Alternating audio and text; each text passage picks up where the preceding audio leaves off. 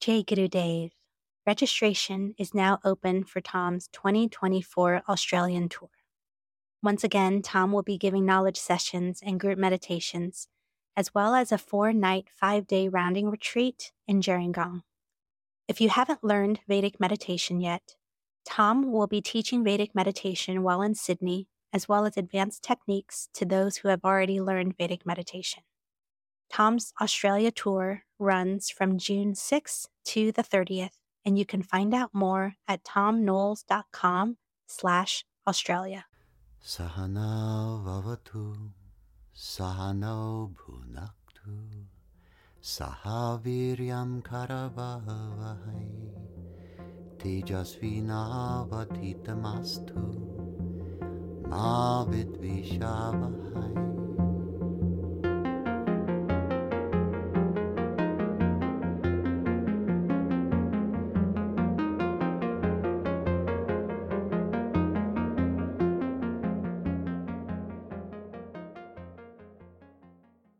Thank you for listening. I'm Thom Knoles, and this is my podcast, The Vedic Worldview.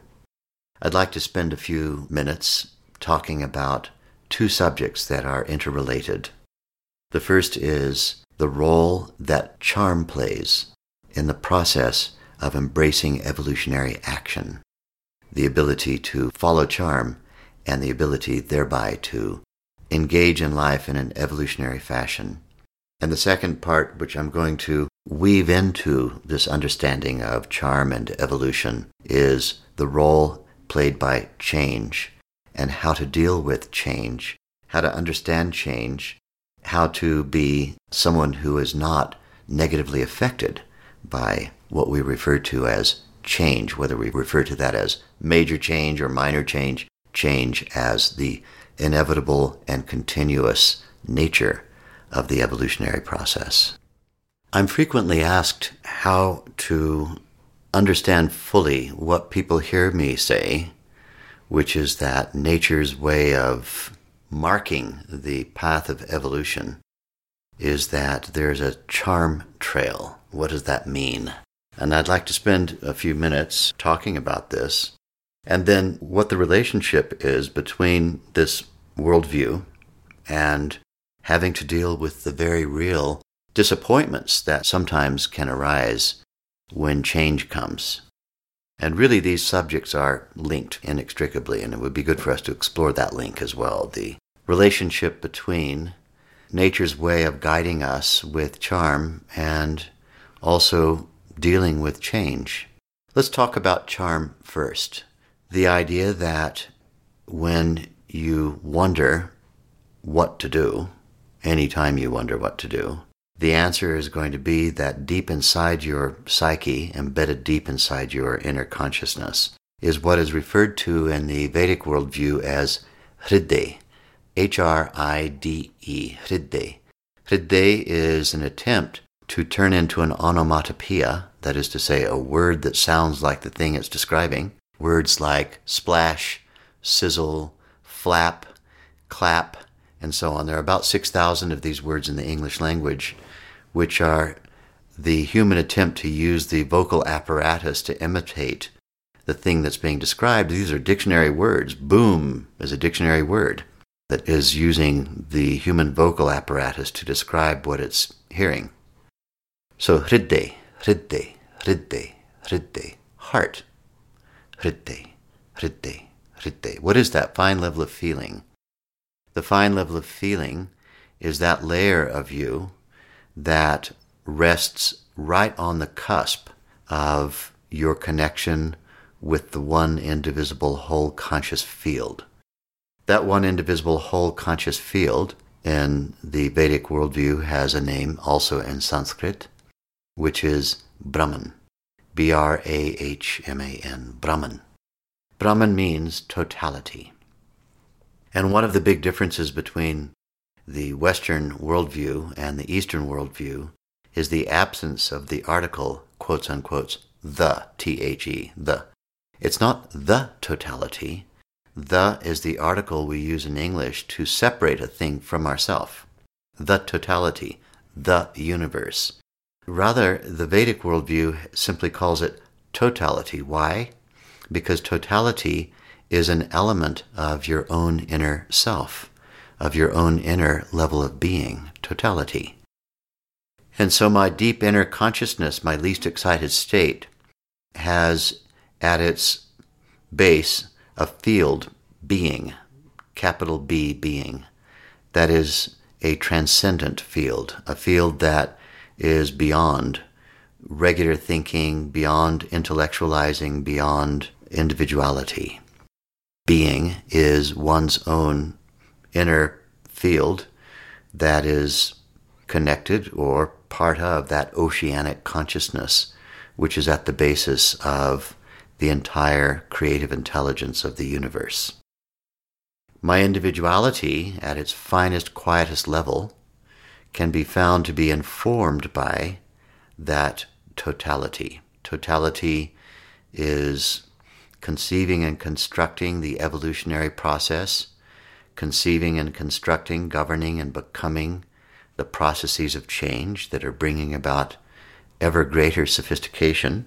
And totality is interested in experiencing itself in multifarious forms, moving back towards recognition or moving back towards reunification through the experience of love.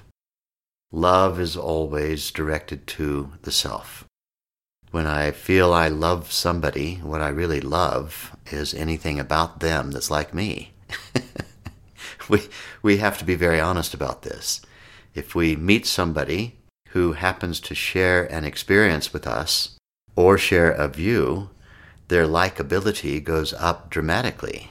If we meet somebody who expresses views that are disparate to our own or the opposite of ours, or expresses likes and dislikes that are absolutely nothing to do with our own, we find it much more difficult to get an excuse going in our mind as to why we should spend time with this person.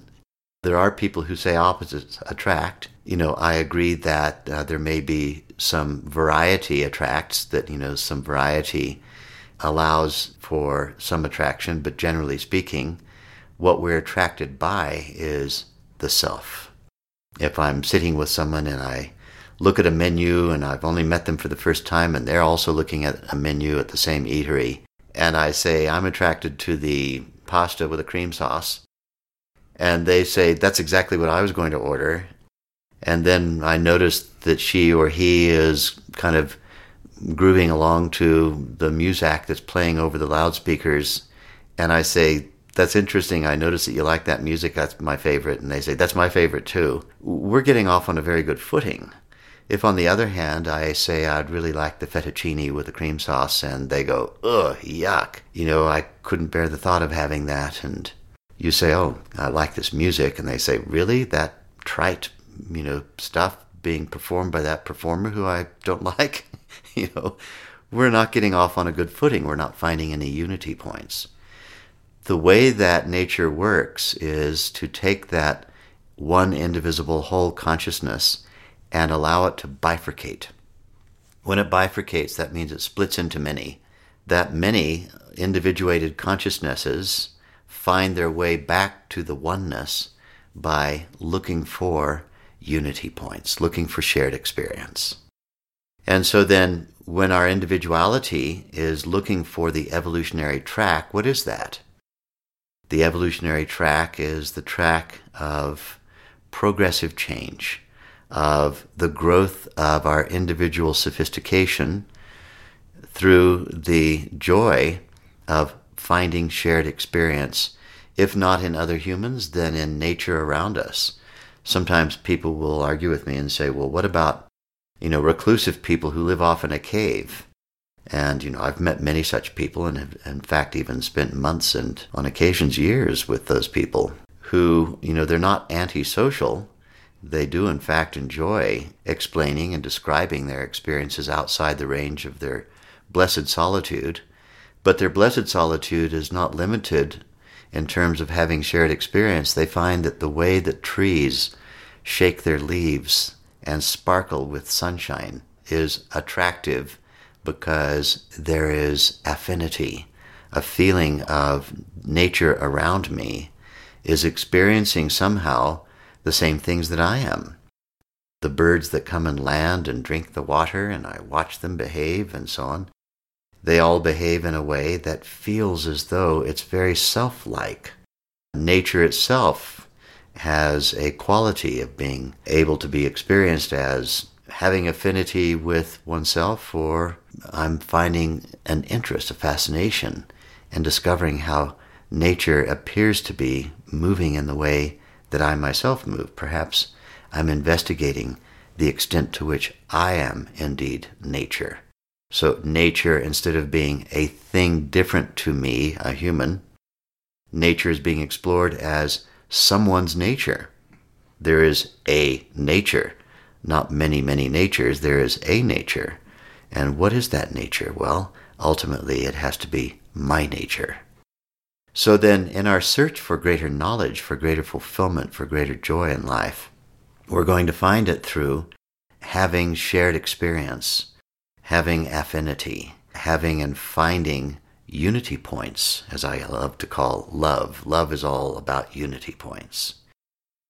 Finding unity points, finding that in which there is indeed evidence of the one indivisible whole conscious field behaving as many, but behaving thematically.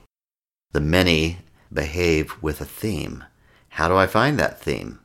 In what way do I, how do I discover this quality of love, this quality of selfness in the world around me? What my masters in the Vedic tradition would call unity consciousness, the ultimate state of consciousness that there is. The answer to that is, first of all, we have to discard notions that the self is this little individualized thing, that what I am is limited by a body. First of all, you know, the body was born somewhere, the body has a mind and some emotions attached to it that were subjected to varying qualities of parenting, that I am a product of, you know, the environments in which this body has grown up the schools that the mind and emotions and body went to, what happened to the body at different times, its maturation, its movement through adolescence, and so on. That all of this, when wrapped up together, becomes the history of what is the self. The Vedic worldview is that that is a tiny, tiny fragment of what the true self actually is. When one learns to meditate in the Vedic meditation method, the self suddenly is discovered as something much larger than what had been previously assumed or experienced. That is, that one starts to experience deeper and deeper, quieter levels of consciousness very quickly in that 20 minutes of meditation, where the mind is able to step beyond even its memory of where is this body sitting. Any Vedic meditator will be able to tell you that although the mind retains consciousness, it's able very quickly to go beyond into some experiences inside that are so fascinating that I can't recall even what I'm doing or where I'm sitting or the fact that I'm meditating. Occasionally, my mind may be drawn so deeply inside that I literally stop thinking, even though I'm conscious. The mind brings an end to the thinking process. And what is it that can cause that? So, in our technique of Vedic meditation, we use a particular type of mantra. These are bija mantras. Bija, B I J A. In Sanskrit, it means a seed, a seed mantra. Mantra, M A N T R A, mantra is man. In Sanskrit, this means mind. And tra, T R A, which means a conveyance or a vehicle or an instrument. In this case, it's a vehicle. Mantra, mind vehicle. Bija, seed. A seed sound, which when you use that in a particular effortless fashion during the technique of Vedic meditation, the mantra spontaneously becomes softer, quieter, and fainter. And as it does so, it leads the mind into more and more charming thought states. The mantra itself is not used as a focal point or as something that you know, you would try to concentrate on or achieve unique focus on. In fact, as a mind vehicle, it's something akin to being a taxi. The mind begins to experience the mantra, and as the mantra changes in different ways in its sound quality, it becomes subtler, fainter, and quieter. Those subtler layers of the human mind, the subtler strata of the human mental experience, intrinsically are more charming, and there's a reason for that. The subtler layers of the human mind are imbued with the quality that is coming from the source of thought. Underlying the entire thinking process is that source of thought, that field of being, which is described in the Vedic literature as ananda, or bliss. Bliss should not be mistaken for ecstasy. Bliss is not ecstatic happiness. It is a supreme inner contentedness. When the mind begins to move in the direction of that increasing subtlety, it's experiencing the mantra repeating, but the mantra is not repeating with reference to any intellectual idea. It has no intended intellectual meaning. It's a sound. That sound spontaneously becomes subtler, quieter, and fainter.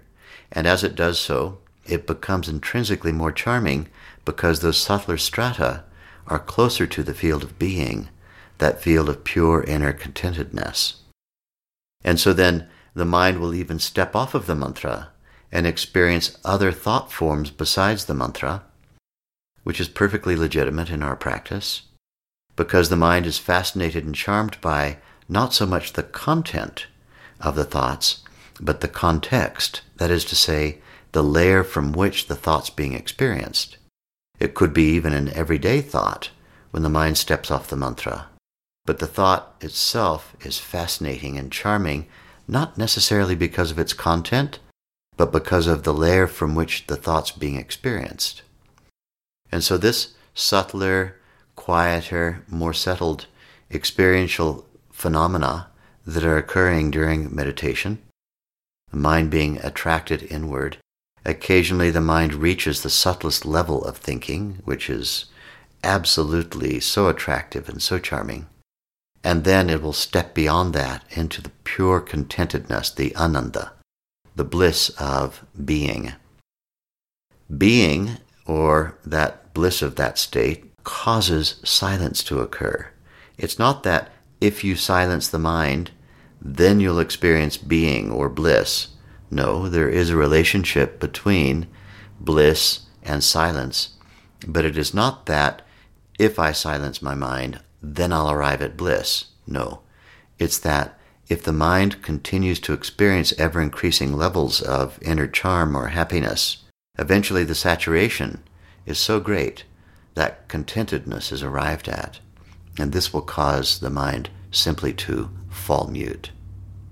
So here we are with the mind touching the pure inner quiet state of absolute contentedness causing the mind to fall mute. We have silence as a product of the experience of bliss. And then the mind has there located the true nature of the self. And now we're going to make a distinction and spell this with a capital S, self.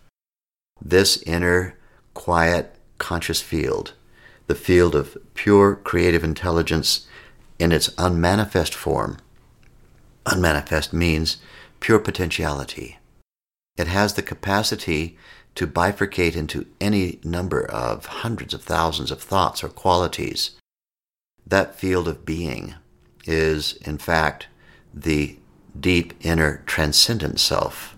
The field of being is not just one's own personal inner patch of silence. The Vedic worldview holds that this is, in fact, the source of all of the universe. That being is the unified field of all the laws of nature. It's the unmanifest field of pure consciousness, consciousness that has not yet gone into specificity, unmanifest consciousness that can make itself into not only any thought, but in fact makes itself into all of the wave functions that then bifurcate into subnuclear particles all the combinations of atoms and molecules, all of the fundamental forces of nature that make up all of the phenomenology that we see in the world around us. So, this is the discovery of the true inner self, capital S, and adds to our sense of not just who we are as an individual human being, but what we are. Not just who I am, but what I am. And as we keep experiencing this day after day, and in our recommendation that you practice meditation for at least 20 minutes each morning and each evening, the mind regularly experiences and adds into its sense of self, includes in its sense of self, that underlying field of being. So here's our starting point. Without that establishment in being, without that experience of the big self, all of the advice that comes that follows from that is in fact worthless. The idea that you should then go out and start following charm without the experience of being, if the small self, the small identity, the small understanding of the self, which is just, you know, I am my mind, which is a product of the upbringing and the environment and where the body was, and that, you know, I have a limited lifetime and that's the lifetime of my body, and when my body dies, that's the end of myself. That kind of understanding of self that I am simply my body and my individual mind. If we were to say to that consciousness, oh, just go follow charm, then what would that mean? Well, you know, if somebody who is fond of a particular kind of drug decides they're just going to follow charm, then they're just going to go off and have more of that drug. If the sense of self is very small and I don't have awakened that deep inner quiet fine level of feeling that sits right on the cusp of the absolute field of being, if I don't have that awakened, then no, you shouldn't follow charm as your prime directive.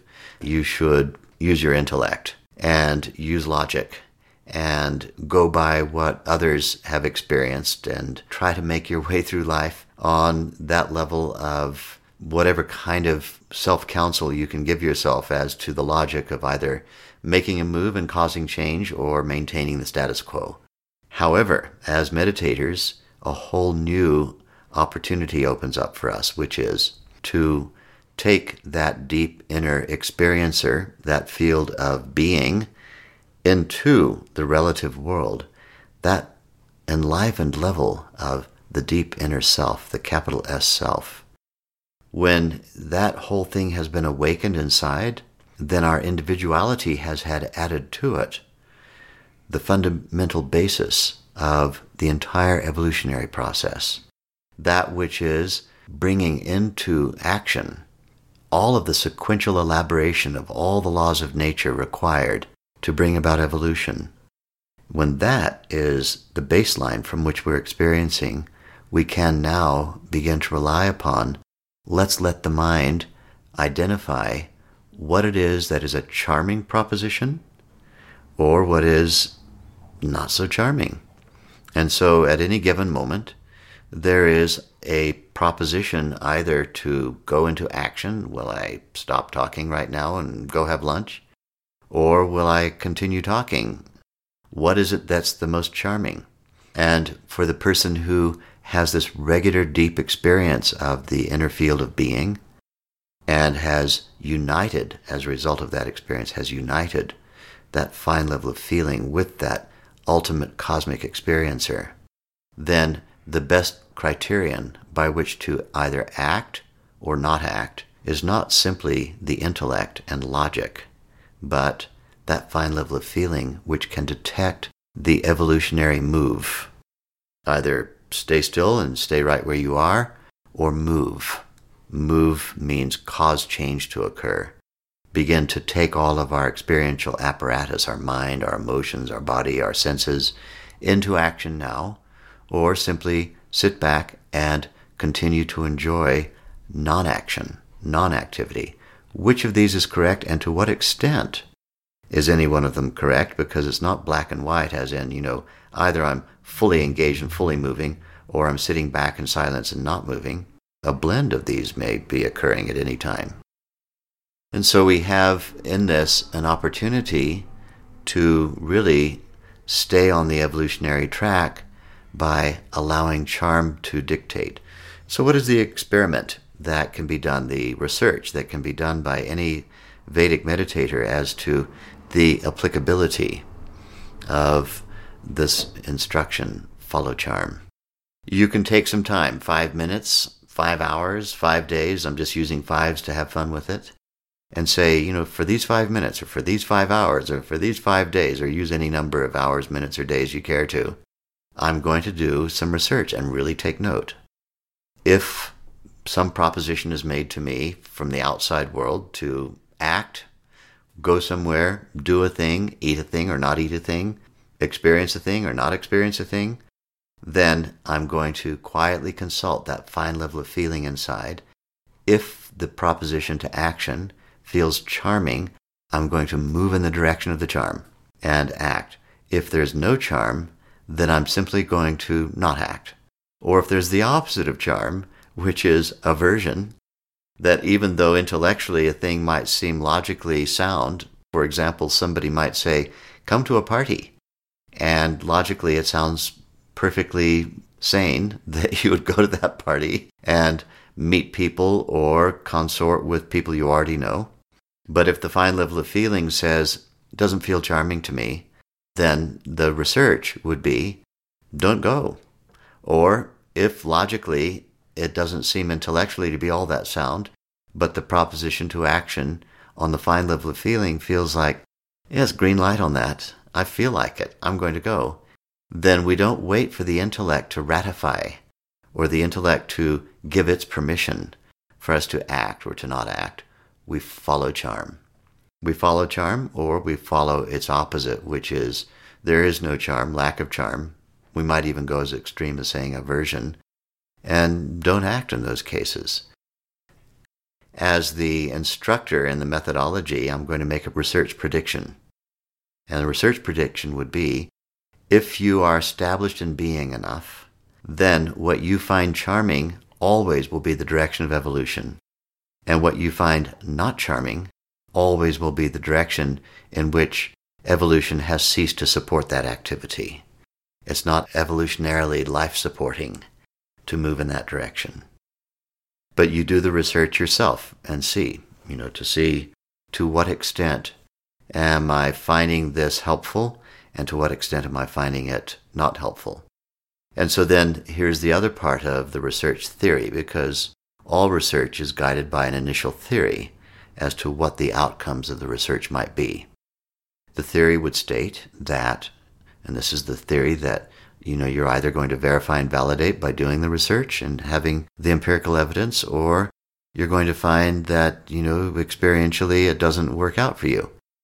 The theory would state that if you follow charm, and things only ever get better as a result of doing that, and let's look at the opposite of that, you discontinue following those things which logically make sense but are not charming that don't bring you any extra joy. That if you do this, if you follow this, if this is your guiding navigational principle, follow charm or don't act if there's no charm. And if as a result of that you find that there's nothing but disaster, then then you haven't yet established yourself enough in the field of being for this to be a working principle for you. That you need to continue practicing your meditation and establishing that inner quiet sense of self more in order for the fine level of feeling to in fact be the primary navigating principle. And it may be that in addition to the fine level of feeling, you do need to have some, you know, intellectual verification and validation, allow the intellect to ratify action or not. But as you grow in your inner experience, as you grow in what we would call enlightenment, where in the state of enlightenment, that inner quality of being, capital B, being, the inner self, the big S self, has united with small self to such an extent that the two states are inseparable. This is what enlightenment is that there is no difference between big self and small self. It's all one self. When that experience is being had, then absolutely the only guide, the only counselor toward action or non action is going to be that quality of charm. And so we can do research throughout our meditation career to see to what extent this in fact is applicable to oneself. And the experience of hundreds of thousands of practitioners of Vedic meditation all over the world has been that when change is due, that you can afford to embrace change prospectively and enthusiastically, following charm. If charm says change now, then when you make that change, it won't be before time. It'll be change that is happening at a time that is ideal, that is circumstantially capitalizing on opportunities. That is, you will find yourself more frequently able to be in the right place at the right time and with ever increasing absence of you being in the wrong place at the wrong time. That what people would normally call luck, where you just happen to be standing in a particular place at a particular time. Maybe it had become charming for you to have some delicious organic corn chips. And you thought, well, I don't have any particular intellectual reason to have corn chips, but corn chips seem to be in the charm factor here, so off I go to pick up beautiful organic corn chips wherever they happen to be. And on the way there, I encounter someone that, as a result of my moving in the direction of the charming corn chips, I ended up actually meeting an appointment, which appeared to be something that needed to happen. And if five more seconds had passed, if I'd hesitated or delayed, or if I'd gone too early, or if I'd sat around thinking of a pros and cons list about the corn chips and allowed the corn chips idea to be subjected to an intellectual analysis of, you know, here are 15 good reasons why you should have corn chips, and here are 10 reasons why you shouldn't have corn chips, and it looks like there are more pros than there are cons, and so, okay, let's go and walk over to the store and pick up those corn chips. It may have been that as a result of all that intellectual analysis, we missed the window of opportunity. Whereas, you know, if the thought to have the corn chips, we just act on charm and start moving, it may not have even been the corn chips. It may have had nothing to do with you consuming corn chips. It's just that that was the charm bait.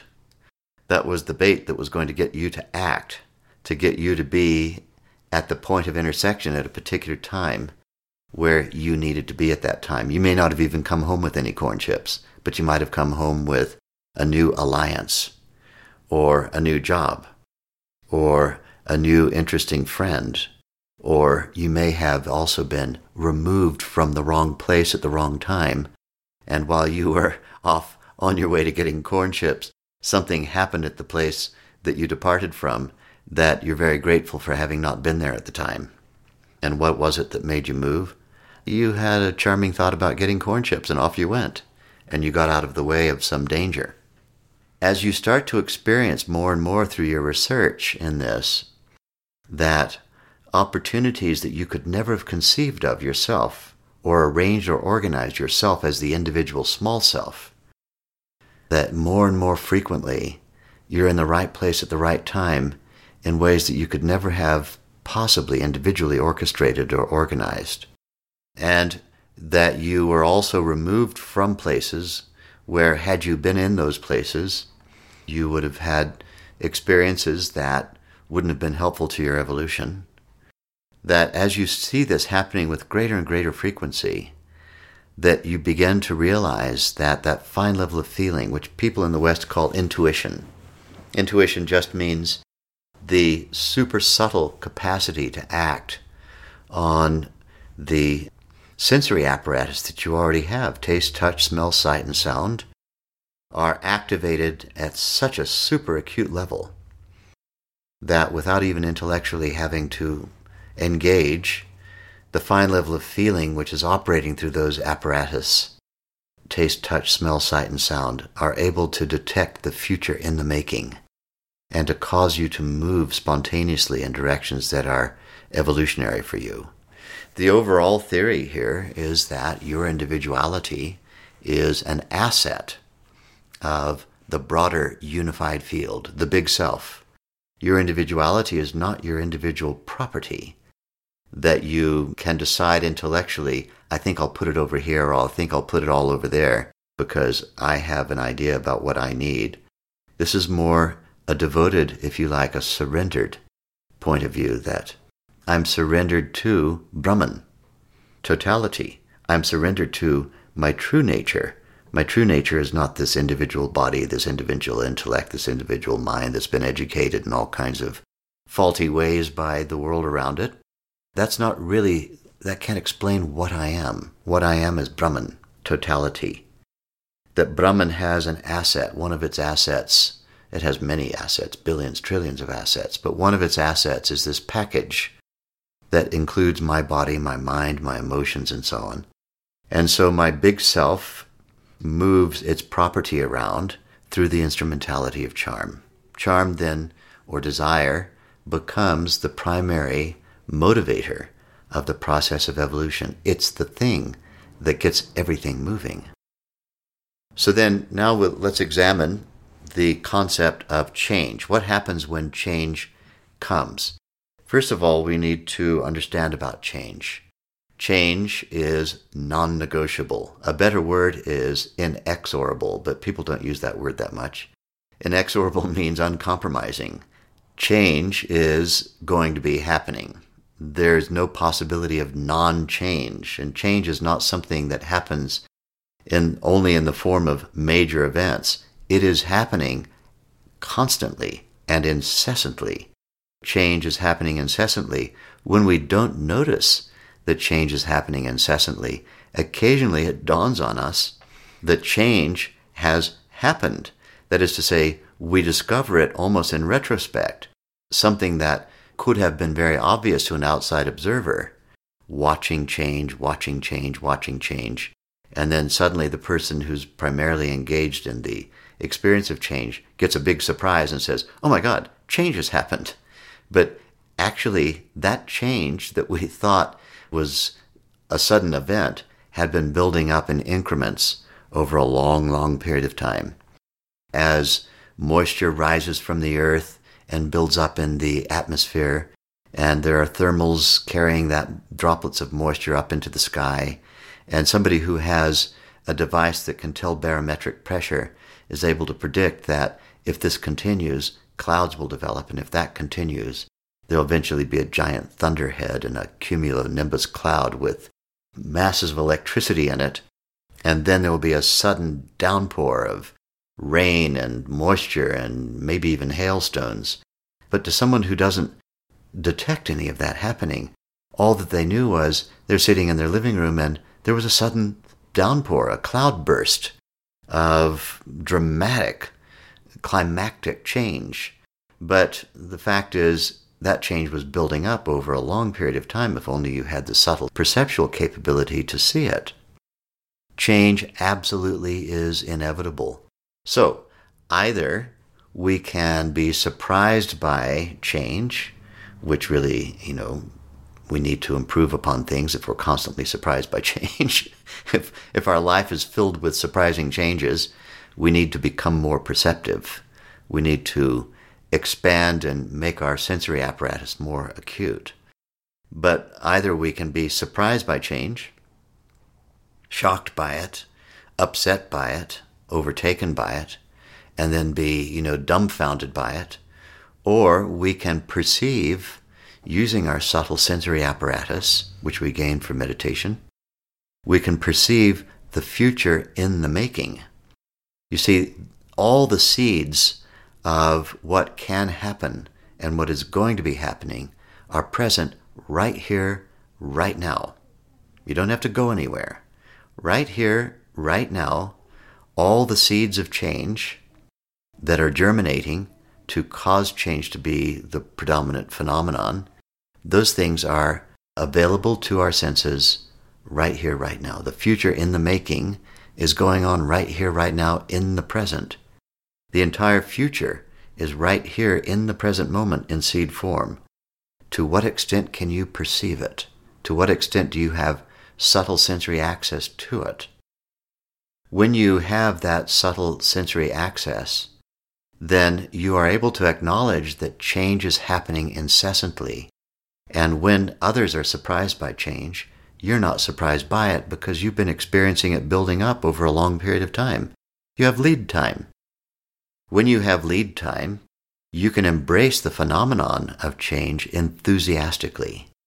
You can be somebody who is able enthusiastically to embrace the unknown because you have infinite capability, creative intelligence, you have adaptation energy, you have the ability of stability to meet and engage the ever changing world interactively, rather than you suddenly got surprised by change that had been occurring for a long period of time anyway. You suddenly became aware that change had happened and you assigned an event status to it. Oh, this is an event. Change has happened.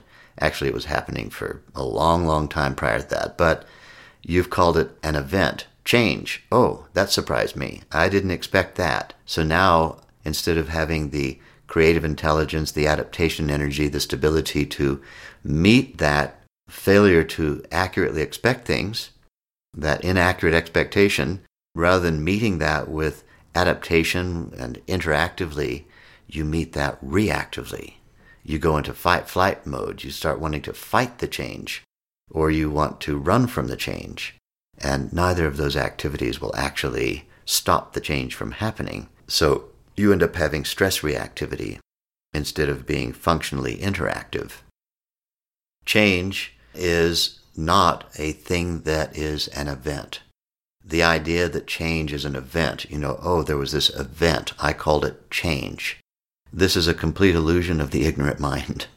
There is nothing but change going on at all times. To what extent are your expectations accurate? To what extent are your expectations and to what extent is your consciousness fine tuned to this continuum of evolution that we call change? If you are very fine tuned to that continuum, of evolution, then you won't see change as an event. You'll see change as a continuum to which you're constantly adapting and with which you're constantly interacting. And constant interaction and adaptation to change is what evolution's all about. And being surprised, shocked, and turning change into a quotes unquote event is an indication of a need for more meditation.